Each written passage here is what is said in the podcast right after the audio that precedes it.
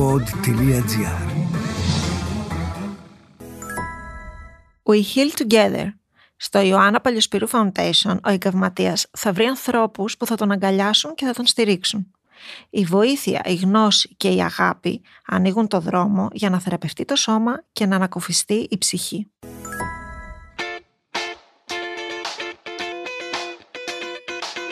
Δύναμη, μαχητικότητα, πάθος.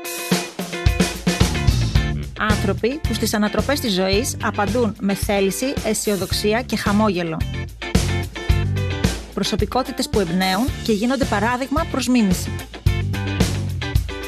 Είμαι η Ιωάννα Παλιοσπύρου και σε αυτό το podcast φιλοξενώ πρόσωπα που γράφουν τη δική τους δυνατή αφήγηση ζωής.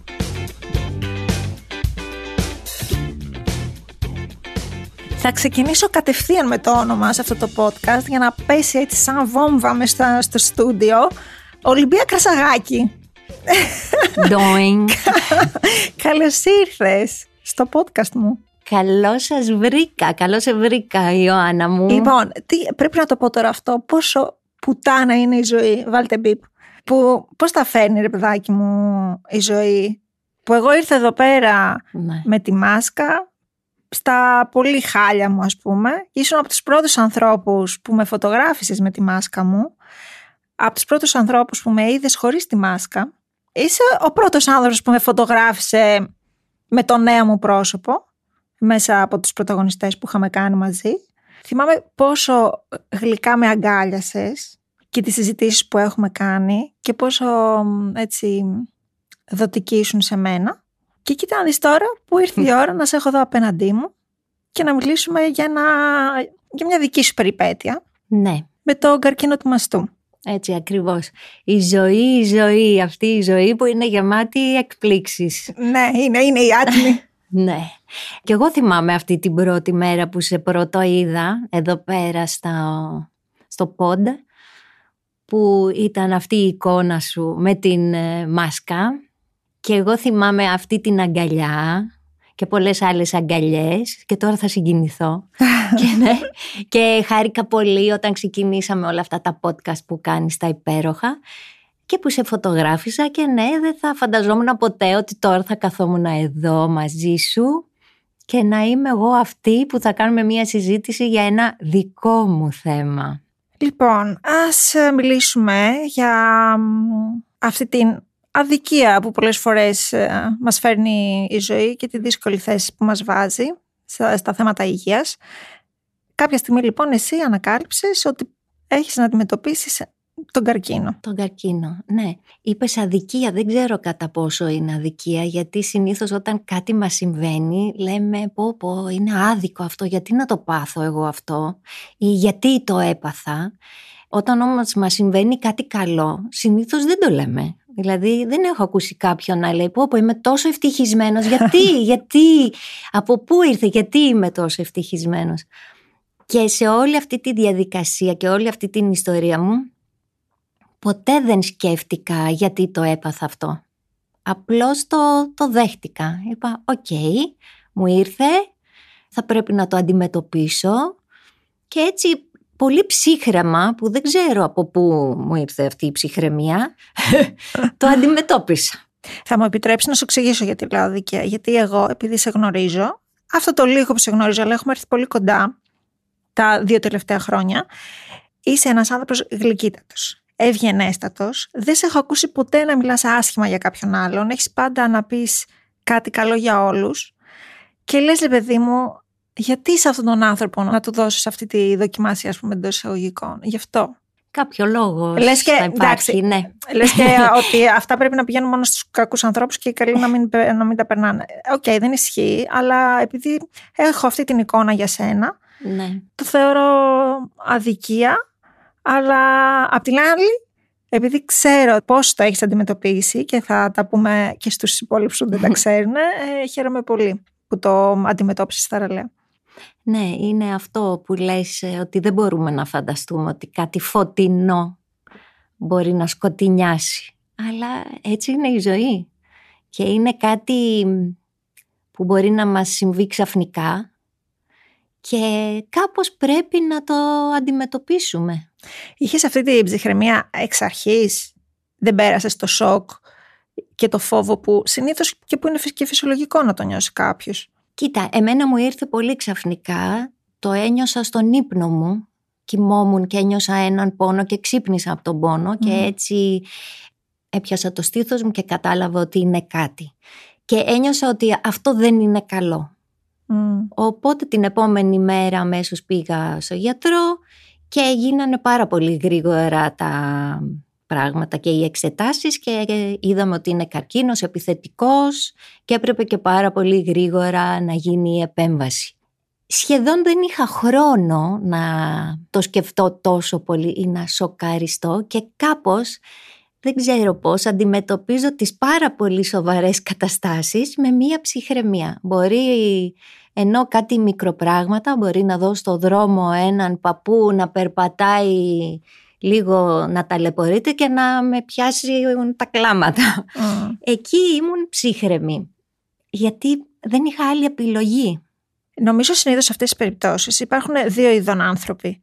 Αυτοί που απελπίζονται, χάνουν το στόχο και ξέρεις, το διαχειρίζονται εντελώς λάθος και υπάρχουν και αυτοί οι άνθρωποι που ενστικτωδώς λένε ότι οκ, συνέβη, τώρα τι δεδομένα έχω, τι λύσεις έχω και κινούνται προς αυτή την κατεύθυνση. Μάλλον ένας τέτοιος άνθρωπος είμαι κι εγώ. Σίγουρα, σίγουρα. και όταν ε, βρέθηκα με τη γιατρό μου την ε, Φιωρίτα Πουλακάκη, που την ένιωσα από την πρώτη στιγμή δικιά μου, δηλαδή θα μπορούσαμε να ήμασταν φίλες χρόνια, ε, το μόνο που της είπα είναι θέλω ακριβώς να ξέρω τι έχω, τι θα αντιμετωπίσω και αργότερα το είπα και στο γιατρό μου τον ε, Τσιατά, Μαρίνο. Είπα το μόνο που θέλω να γνωρίζω είναι τι θα αντιμετωπίσω και από εκεί και πέρα θα είμαι στρατιωτάκι. Και έτσι ήταν. Αυτό που σου περιέγραψαν τότε, τώρα που έχει περάσει το μεγαλύτερο στάδιο, ήταν έτσι όπως στο είχαν περιγράψει, ήταν αυτό που περίμενες, ήταν πιο εύκολο, πιο δύσκολο; Ήταν ακριβώς έτσι. Α, ναι. Ναι. Άλλο βεβαίως να στο λένε στη θεωρία, τι θα περάσεις, χημοθεραπείες, όλα τα στάδια και άλλο να το νιώθεις. Το λέω επειδή μερικές φορές οι γιατροί λίγο τα ωρεοποιούν ίσως τα πράγματα ή δεν θέλουν να σε φοβήσουν. Όχι, εγώ θέλω να μάθω ακριβώς πόσο χάλια θα είναι. Οπότε περιέγραψέ μου λίγο έτσι τη δική σου εμπειρία, τη δική σου διαδρομή. Κάναμε την επέμβαση και μετά έπρεπε να δούμε αν ήταν επιθετικό ή όχι. Ήταν και κάναμε χημοθεραπείες. Ξεκίνησα χημοθεραπείες. Αυτές ήταν πάρα πολύ άσχημα. Δηλαδή υπήρχαν μέρες που ήταν όντως άσχημα. Κάθε πότε γίνονται αυτές; Αυτά γινόταν κάθε τρεις εβδομάδες. Ήταν τέσσερις χημοθεραπείες με τον γνωστό κόκκινο ορό που εγώ δεν γνώριζα πριν ότι υπάρχει κόκκινος ορός και αυτές ήταν πολύ βαριές. Ήταν που έχασα τα μαλλιά μου, που έχεις διάφορες παρενέργειες που είσαι σπίτι και δεν μπορείς να κινηθείς, νιώθεις άσχημα, ε, νιώθεις να μην μπορείς να περπατάς, έχεις αβάσταχτους πόνους. Είναι κάτι που δεν μπορείς να το περιγράψεις. Και όπως λέω, όλοι γύρω θέλουν να σε βοηθήσουν, να σου πάρουν τον πόνο σου. Ο μόνος που μπορεί να σου πάρει πόνο είναι ο γιατρός. Να το νιώσει δεν μπορεί κανείς.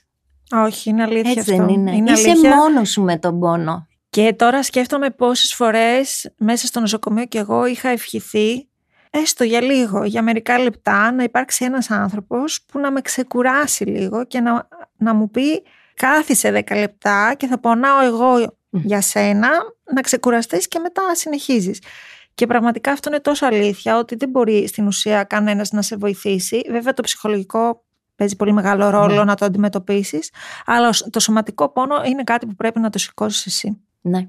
Θέλω λίγο να σταθούμε στην παρενέργεια των μαλλιών. Γιατί είναι κάτι που τους περισσότερους ανθρώπους τους σοκάρει. Μμ. Είναι μια εικόνα που κατα- την έχουμε συνδεδεμένη με τον καρκίνο. Αλλά τελικά, επειδή έχω εν μέρη περάσει και εγώ από αυτό το στάδιο και εσύ το ξέρεις, γιατί και εγώ έχω χάσει τα μαλλιά μου σε ένα κομμάτι, είναι λίγο υπερεκτιμημένο νομίζω τελικά το θέμα των μαλλιών. Ναι. Αλλά εσύ όμως είχες αυτό. Ε, είχες αυτή την εικόνα με το μαλλί, το αφάνα, που είχε συνηθίσει τον εαυτό σου πάρα πολλά χρόνια. Και όταν έφυγε αυτό, αποκαλύφθηκε ένα μικροσκοπικό προσωπάκι, αλλά πανέμορφο και, και γαλλικό. Ναι. Φινετσάτο. Ναι. Πώς ήταν αυτή η μετάβαση; Κοίτα, όταν έμαθα ότι οκ, θα χάσω τα μαλλιά μου, ήταν ένα σοκ. Μπορεί να σου πω ότι σοκαρίστηκα και πιο πολύ από ότι όταν μου είπαν ότι έχω καρκίνο. Μετά άκουγα αυτά τα ωραία της παρηγοριάς. Έλα μωρέ, μαλλιά είναι, θα μεγαλώσουν. Τρίχες είναι, μεγαλώνουν. Ε, δεν είναι έτσι τα πράγματα.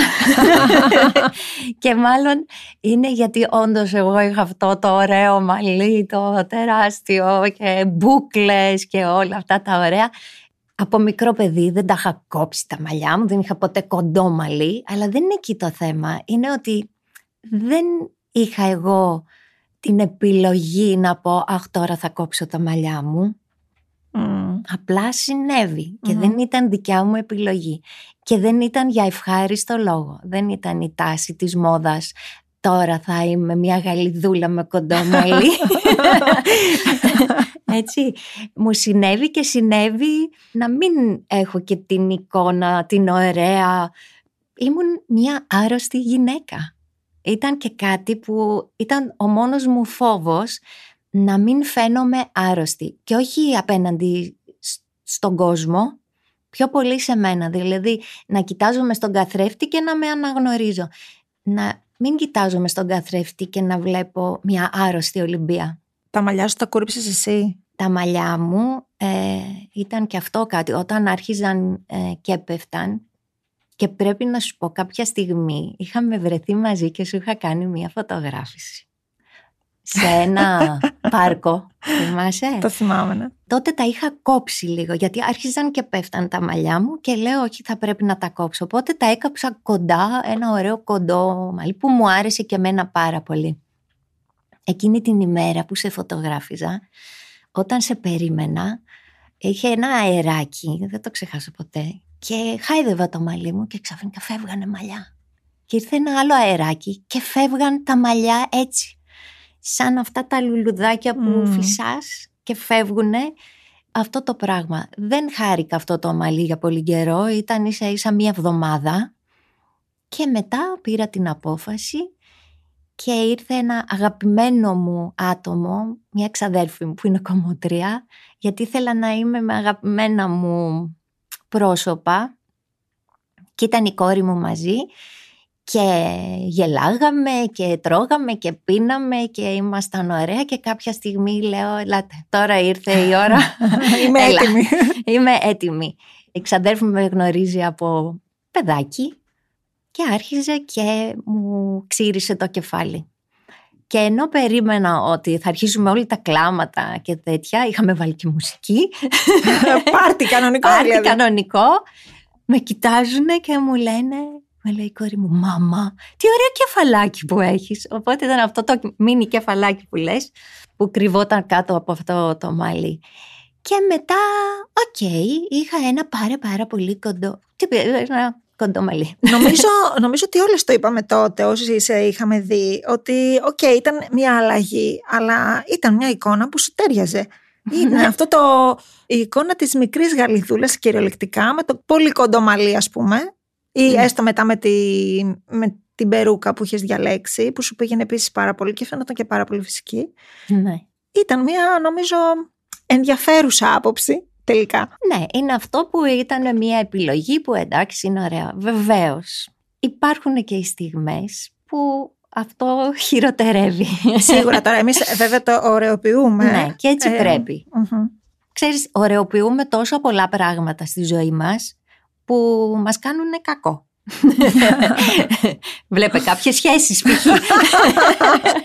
ξέρω τι θα πεις. Δεν ξέρω.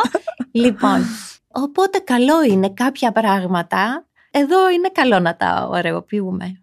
Και ωραία, οπότε κάνεις το χειρουργείο, αφαιρείς τον όγκο, δείχνει η εξένταση ότι είναι επιθετικός ο καρκίνος, κάνεις τις χημοθεραπείες και αυτό πώς εξελίσσεται; Και εξελίσσεται Ωραία, έτσι όπως πρέπει. Με όλα τα στάδια. Οπότε υπήρχαν κάποιες, αυτές οι δύσκολες μέρες των χημειοθεραπείων που μπορεί να είχες τις παρενέργειες που λέμε και από τις χημειοθεραπείες. Ναι. Κατά τα άλλα όμως νομίζω ότι βρήκες μια ισορροπία στη ζωή σου και στην καθημερινότητά Ναι. σου, έτσι δεν είναι; Ναι, εγώ συνέχιζα να δουλεύω Πολύ σημαντικό. Πάρα πολύ, μου έκανε πάρα πολύ καλό. Άλλωστε για μένα η δουλειά μου, η φωτογραφία δεν είναι απλώς μία δουλειά. Για μένα είναι η ψυχοθεραπεία μου. Όσο θυμάμαι τον εαυτό μου που δουλεύω, μου έχει κάνει καλό σε δύσκολες στιγμές. Από τη στιγμή που παίρνω τη μηχανή μου και θα σε φωτογραφίσω, τα ξεχνάω όλα. Ε, δεν είναι τυχαίο ότι είσαι μία από τις καλύτερες φωτογράφους που έχουμε στην Ελλάδα. Από εκεί πηγάζει, είναι, αυτό φαίνεται πόσο πολύ, φαίνεται το πάθος σου και ότι ζεις μέσα από αυτό. Ναι, το αγαπώ πολύ. Το αγαπώ πολύ γιατί παίρνω πράγματα θετικά. Μμ. Πάντα ψάχνω κάτι, κάτι φωτεινό σε ό,τι έχω μπροστά μου. Γι' αυτό άλλωστε μ' αρέσει και το φως της ημέρας να φωτογραφίζω. Μμ. Είναι- Για μένα το φως είναι πολύ σημαντικό στη ζωή μου. Τώρα σε τι στάδιο βρισκόμαστε σε σχέση με... Με τις θεραπείες, Με κάνω τις θεραπείες. ακόμα κάποιες θεραπείες. Έχω ακόμα λίγο δρόμο μπροστά μου, αλλά είναι, είναι ένα κομμάτι, είναι μέσα στο πρόγραμμά μου. Δηλαδή ξε- κάθε τρεις εβδομάδες θα πάω να κάνω θεραπεία και λέω οκ, το σημειώνω, είναι σαν να πάω να κάνω μία δουλειά και είναι οκ. Φοβήθηκες πραγματικά για τη ζωή σου; Ό,τι αφορά τον καρκίνο, όχι. Όχι, ε; Όχι. Υπήρχε μία παρενέργεια που είχα που δεν Μμμ. ήταν τόσο ευχάριστη. Εκεί φοβήθηκα. Αλλά από εκεί και πέρα για τον καρκίνο, όχι δεν φοβήθηκα. Νομίζω επειδή ο καρκίνος του μαστού πλέον συμβαίνει σε πολύ μεγάλο πλη- πληθυσμό, δεν ξέρω στατιστικά τώρα, αλλά στις γυναίκες, Ναι. δηλαδή όλοι ξέρουμε λίγο πολύ στο περιβάλλον μας μια γυναίκα που μπορεί να το έχει περάσει. Όμως είναι κάτι αντιμετωπίσιμο Ε, ε. σε αρκετά μεγάλο βαθμό, έτσι δεν είναι; Έτσι, έτσι είναι. Και αν ε, προσέχεις και κάνεις την πρόληψή σου και πας και κάνεις εξετάσεις, νομίζω ότι πιστεύω ότι μπορείς να προλάβεις. Μμ. Και πλέον όντως ακούς ότι σε κάθε οικογένεια σχεδόν υπάρχει κάποιος που νοσεί με καρκίνο ή το έχει περάσει. Σίγουρα. Ήρθες καθόλου σε επαφή με άλλες γυναίκες που μπορεί να αντιμετώπιζαν το ίδιο πρόβλημα, είτε μέσω των θεραπείων που μπορεί να γνώρισες κάποιες και πόσο σε βοήθησε αυτό; Ψυχολογικά κυρίως. Ναι, κοίτα, ναι, ήρθα σε επαφή και μάλιστα αυ- τα social, κάτι θετικό που είναι και το ξέρεις εσύ πάρα πολύ καλά, μου έστειλαν πάρα πολλές ε, γυναίκες ε, μηνύματα που και εμένα μου έκαναν καλό. Δεν ξέρω εγώ, απαντούσα, μιλάγαμε, ήταν και λίγο ένα σαν κοριτσίστικη συζήτηση πολλές φορές. Και είναι αυτό να νιώθεις ότι δεν είσαι μόνος σου. Υπάρχει μια μεγάλη παρέα. Προσωπικά ήταν κάποιες φορές, ε, μου λέγανε tips, Μμμ. έτσι. Μμμ. Πρόσεχε αυτό, ε, αυτό όταν θα έχεις, ε, ξέρω εγώ, ε, πόνους, πάρε αυτό, κάνε το έτσι, κάνε αλλιώς. Δίνουν και διάφορες έτσι συμβουλές. Μμμ. Αυτό κάνει καλό. Τα πιο ωραία βεβαίως ήταν όταν μου στέλνανε φωτογραφίες πριν και μετά, με, χωρίς μαλλιά και μετά. Α, οκ. Και όλες ήταν τύπου, κοίτα τι καταπληκτικό μαλλί έχω εγώ. Αυτό τους άγγιξε πιο πολύ ό,τι αφορά το μαλλί, γιατί είναι πολύ σημαντικό η εμφάνιση Ναι. σε εμάς τις γυναίκες, Ναι. σε όλους, αλλά πιστεύω ένα παραπάνω σε εμάς. Ισχύει. Επειδή μου έχεις αναφέρει τη λέξη πόνος δύο-τρεις φορές, θέλω να καταλάβω, ο πόνος καταρχάς είναι σε όλο το σώμα ή είναι μόνο στο συγκεκριμένο σημείο που μπορεί κάποιος να έχει τον καρκίνο και μ, πόσο έντονος είναι δηλαδή. Είναι κάτι τώρα που το θυμάσαι, σου έχει μείνει στη μνήμη, είναι... Ναι, μου έχει μείνει στη μνήμη. Είναι ένας πόνος, είναι παντού. Είναι σε όλα τα οστά που έχεις, που δεν ήξερες ότι έχεις και Μμμ. εκεί ένα σημείο που μπορεί να πονάει. Εγώ το ένιωσα πώς είναι ότι έχεις βαριά γρήπη και νιώθεις αυτό τον πόνο πάρα πολλές φορές περισσότερο. διαχειρίσιμος όμως.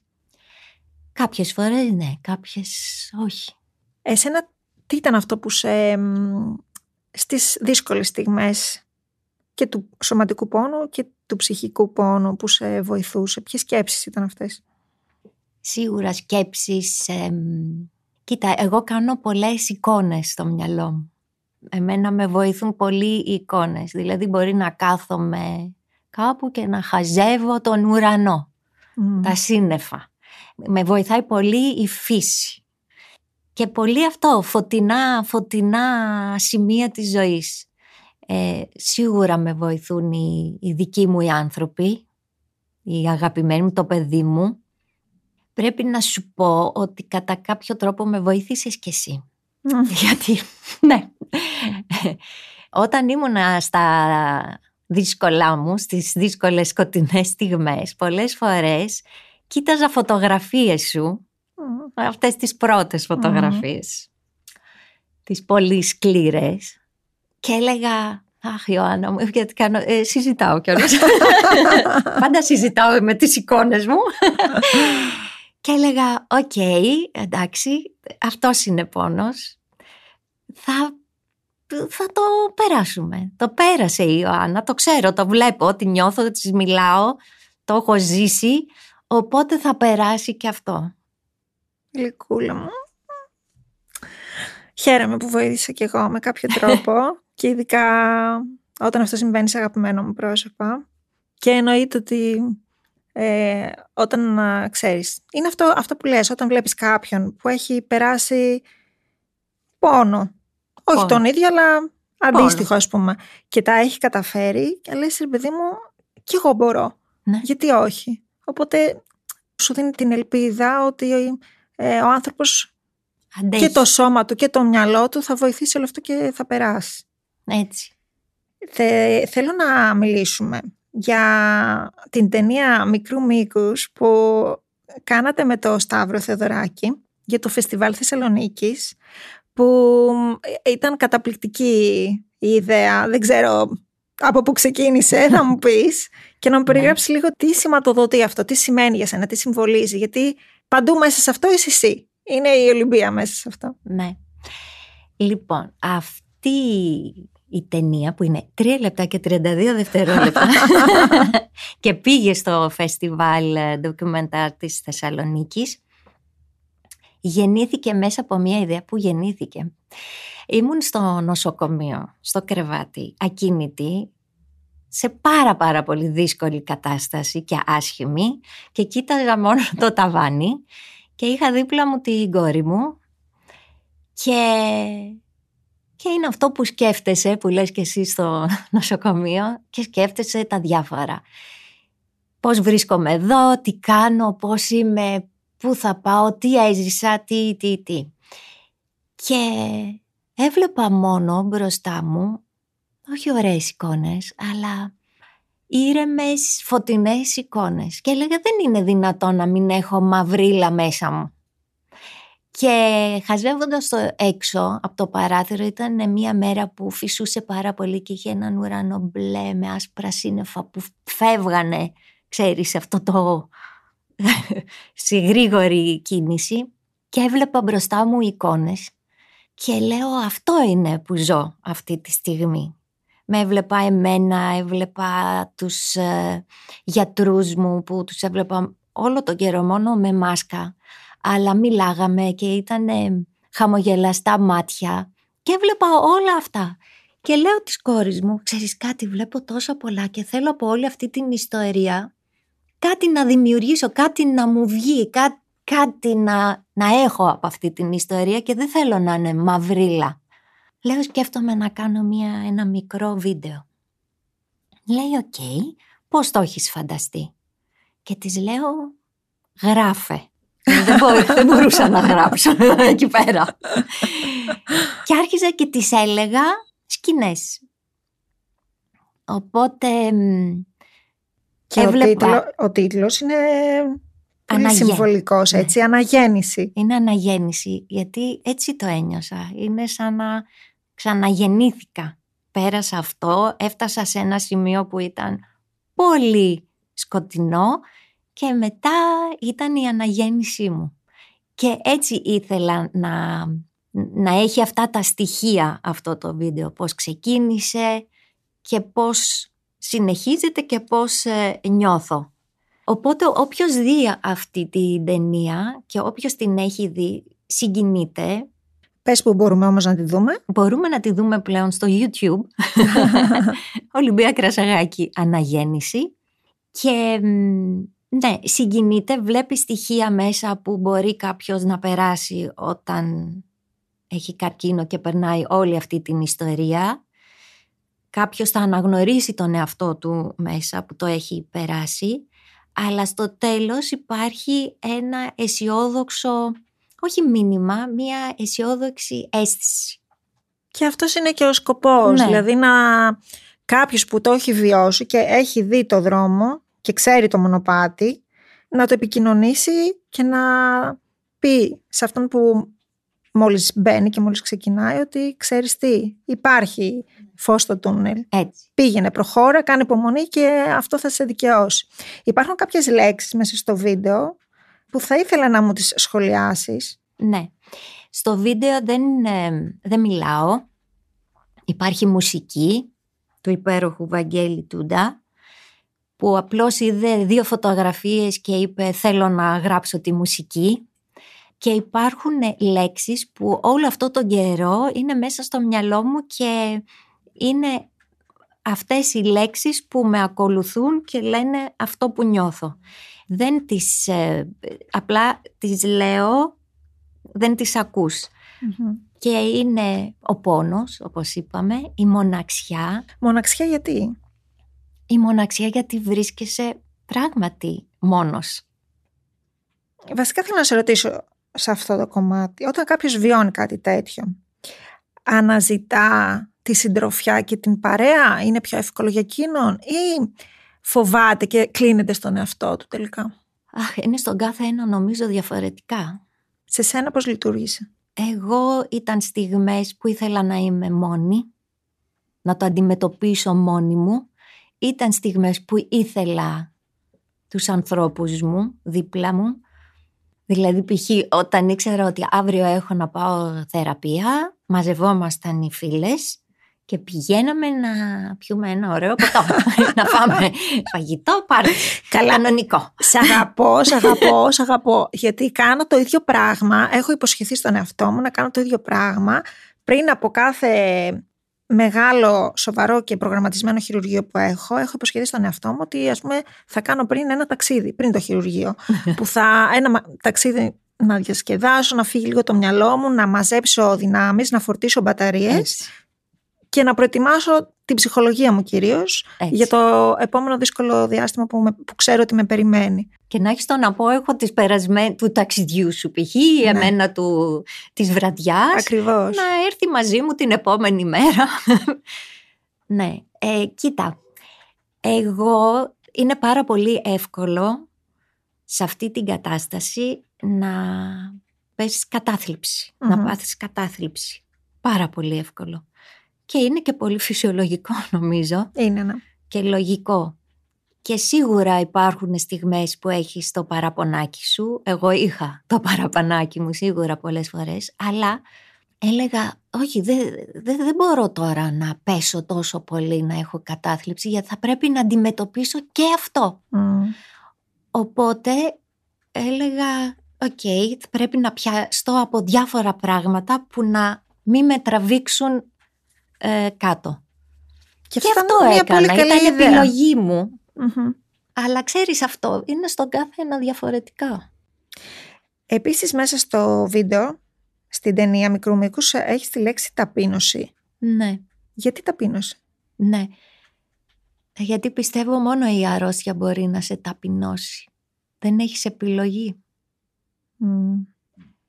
Συνήθως λέμε ένας άνθρωπος σε ταπεινώνει. Εκεί έχεις όμως την επιλογή να φύγεις ή να μην το επιτρέψεις. Έχεις δίκιο, δεν το είχα σκεφτεί ποτέ. Έτσι. Κορίτσι μου γλυκό, μικρή μου γαλιδούλα, όπως σε λέω. Ποια είναι τα επόμενα σχέδια; Πού πάει η Ολυμπία; Και δεν, μας, και δεν μας καλεί και δεν μας παίρνει μαζί. Α, η Ολυμπία ταξιδεύει. Πάντα ταξιδεύει. Τώρα, αν δεν ταξιδεύω κυριολεκτικά με το αεροπλάνο, με το πλοίο, με το αυτοκίνητο, το μυαλό μου ταξιδεύει όλη την ώρα. Μπορούμε να κανονίσουμε να πάμε ένα ταξιδάκι μαζί; Εννοείται ε. αυτό, εννοείται. Που ήταν να πάμε μια φορά, αλλά δεν μας προέκυψε.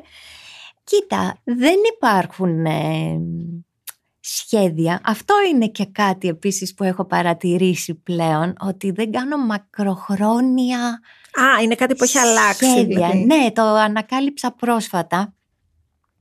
Ζω όντως κάθε στιγμούλα, κάθε ώρα, κάθε στι... Ε, στιγμή σήμερα, τώρα, γιατί όντως δεν ξέρεις τι συμβαίνει, χωρίς να είμαι μελό και να λέω «Α, μπορεί, μπορεί». Όχι, όχι. Απλώς ε, δεν κάνω και σχέδια τύπου «Α, το καλοκαίρι θα πάω, θα κάνω, θα...» Όχι.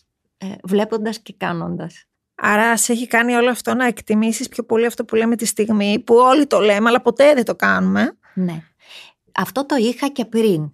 Πάντα εκτιμούσα τη στιγμή, αλλά τώρα ένα παραπάνω και χαίρομαι πολύ.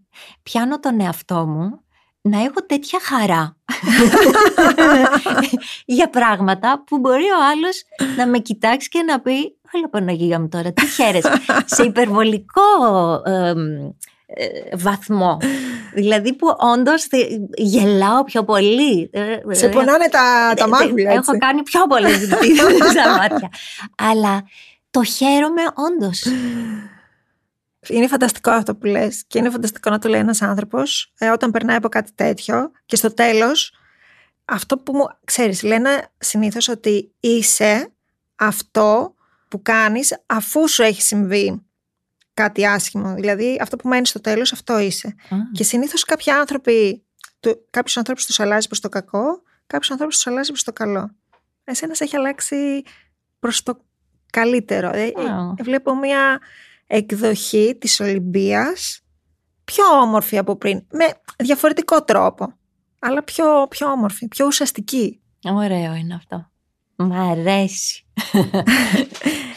Σε ευχαριστώ τόσο πολύ για τη συζήτηση που μοιράστηκε την εμπειρία σου, τη σκέψη σου, τους φόβους σου και τις νίκες σου. Έχω χαρεί τόσο πολύ που σε ξέρω και ξέρεις είσαι ε, μέσα σε όλο αυτό το, ταξίδι και το δικό μου είσαι εκεί κάπου δίπλα και ξέρω ότι είσαι εκεί πέρα και με προσέχεις και με αγαπάς Πάντα. όπως και εγώ. Και σου εύχομαι να περάσουν όλα να συνεχίσεις να είσαι έτσι χαρούμενη χωρίς κανένα λόγο. Και να σου πω ότι σε αγαπάω πάρα πολύ. Και εγώ σε αγαπώ πολύ. Σε ευχαριστώ. Και εγώ Ήταν το podcast Ιωάννα με την Ιωάννα Παλιοσπύρου. Μια παραγωγή του pod.gr. Μπορείτε να ακούτε τα podcast που σας ενδιαφέρουν στο pod.gr, Spotify, Apple Podcast, Google Podcast και σε όποια άλλη εφαρμογή ακούτε podcast από το κινητό σας. We Heal Together. Στο Ιωάννα Παλιοσπύρου Foundation, ο εγκαυματίας θα βρει ανθρώπους που θα τον αγκαλιάσουν και θα τον στηρίξουν. Η βοήθεια, η γνώση και η αγάπη ανοίγουν το δρόμο για να θεραπευτεί το σώμα και να ανακουφιστεί η ψυχή.